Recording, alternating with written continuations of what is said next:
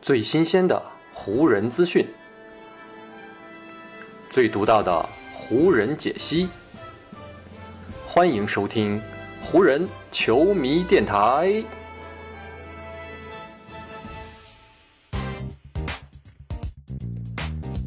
北京时间八月二十八日，欢迎各位收听全新一期的湖人总湖人球迷电台。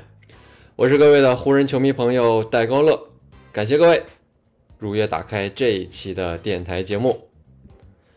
今天的这期节目呢，咱们还是来继续的聊一聊贝弗利的这笔交易。贝弗利的到来，让湖人队的新赛季阵容排布是再次出现了可能的变化。除了他本人以及威少的位置排布之外啊，另外一个可能很大的变化就发生在已经离开的霍顿塔克身上了。作为这次交易当中啊，湖人队送出的重要筹码，咱们呢从塔克的身上也是能够看出湖人队的心态以及呢未来策略上面的一些可能的变化。所以呢，这一期球迷电台，我就跟大家重点聊一聊霍顿塔克身上的问题。霍顿塔克呢是湖人队2019年选择的一位二轮新秀，在加入球队的第一年，他就跟着球队一起在迪士尼的隔离区拿到了冠军。因为呢，塔克的生日比较小，所以呢，他今年十一月才会呢正式的年满二十二周岁。他的这个年龄加上呢，他在2020到21赛季开始之前展现出来的特质以及潜力，让湖人上下在很长的一段时间里啊，都对他充满了期待。湖人队曾经为了留下塔克啊，放弃了交易得到凯尔洛里的机会。上赛季开始之前，湖人队呢更是给他开出了一份千万年薪的合同，也是让塔克成为了队内的三巨头之后啊年薪第四高的球员。为了留下他，湖人队呢更是在上赛季开始之前啊，直接放走了洛城球迷的宠儿卡鲁索。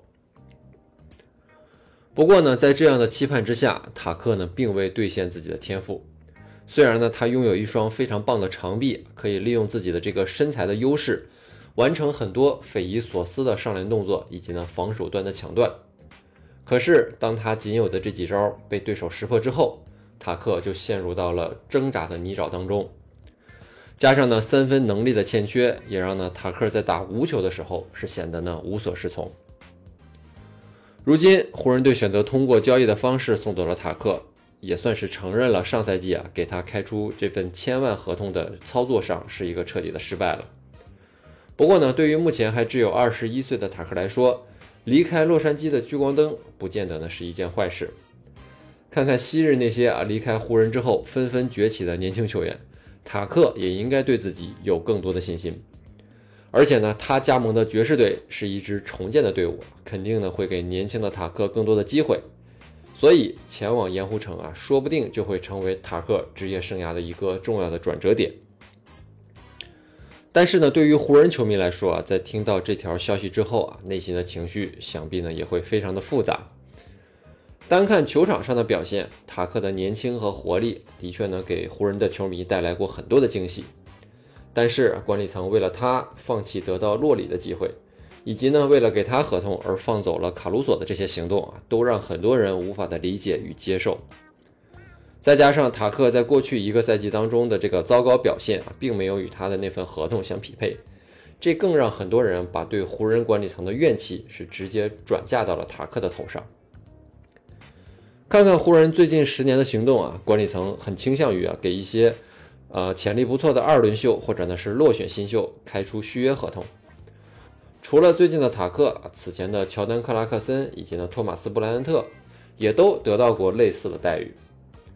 但湖人啊之所以要这么做，是因为呢他们在给这些新秀开出第一份合同的时候呢，往往都只给他们开出了一份两年的合同。这样做虽然可以减少一定的风险，但是呢也迫使湖人队要在更短的时间内来做出是否要留下这些新人的决定。今年湖人队跟自己选中的二轮新秀克里斯蒂啊签下的又是一份两年的合同，所以呢，等到两年之后，也就是二零二四年的夏天，湖人队在面对克里斯蒂续约问题的时候呢，可能又要面临去年夏天跟塔克一样的处境了。在塔克的身上啊，湖人队已经品尝到了什么叫做左右为难、进退维谷的滋味，因为湖人队去年与塔克签下的呢是一份三年的合同。而且呢，在合同的第三年开始之前，塔克手里还有球员选项。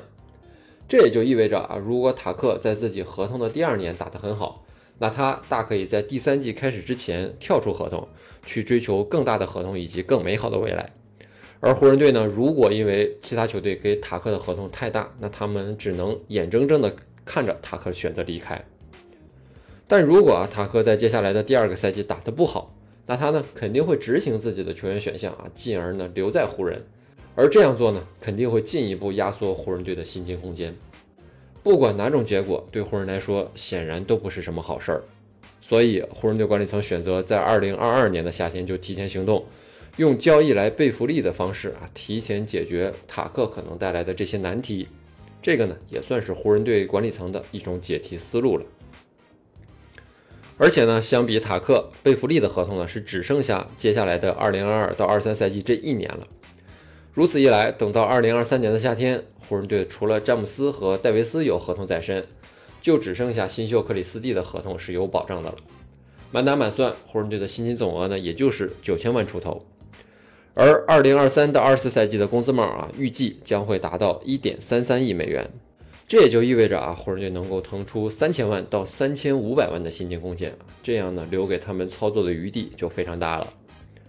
就目前来看，二零二三年自由球员市场上可能出现的大牌自由球员包括凯瑞·欧文、米德尔顿、维金斯、泰勒·西罗、武切维奇、迈尔斯·特纳、杰里米·格兰特以及呢阿 J· 巴雷特等人。湖人如果想要给詹姆斯和戴维斯找来一位新的帮手，那他们的选择还是很多的。所以综合来看，湖人队这次通过交易送走塔克，虽然呢是一次打脸的行动，也再度证明了管理层在去年夏天的愚蠢。但好在湖人队的管理层没有选择死要面子，而是呢用一个正确的行动来弥补了自己去年夏天犯下的错误。另外，湖人队在这次贝弗利的交易当中还送走了二十六岁的斯坦利·约翰逊。相比送走塔克，湖人失去斯坦利·约翰逊的影响啊，目前看来可能会更大一些。在上赛季中段加盟湖人之后啊，斯坦利·约翰逊很快呢就占据了一个轮换阵容当中的位置，甚至一度成为了球队的主力之一。他的活力以及呢侧翼的防守能力啊，都在当时给了湖人队带来极大的帮助。不过呢，就跟塔克一样啊，进攻端欠缺稳定的三分投射，这个呢让斯坦利·约翰逊能够发挥的作用就变得非常有限了。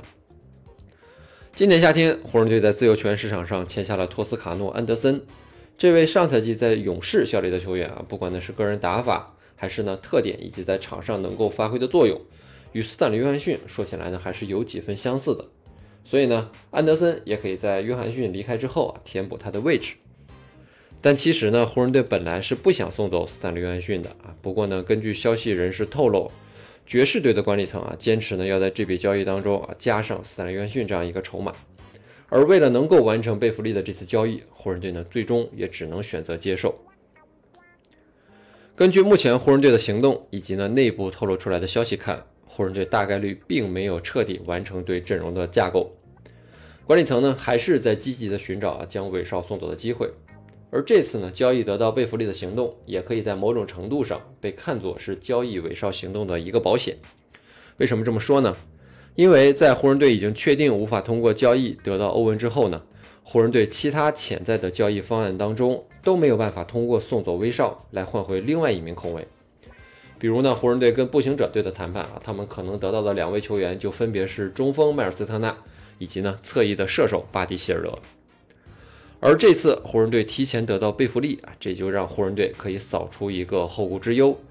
也是呢让控卫这个位置上的深度得到了补充。所以呢，这也是为什么外界对于湖人队啊这次交易得到贝弗利的行动一致好评的原因了。因为呢，通过这笔交易，湖人队可以说一下子解决了好几个难缠的问题，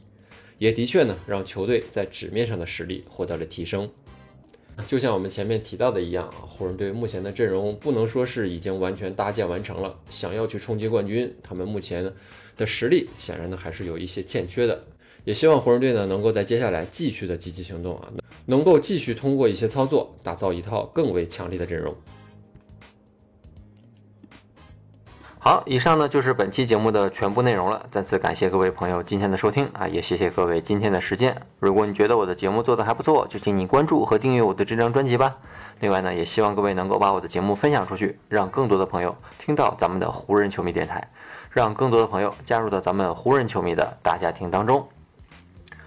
湖人本赛季的比赛虽然已经告一段落，但咱们湖人球迷电台的节目不会停歇。就让我们下一期湖人球迷电台再见吧，拜拜喽。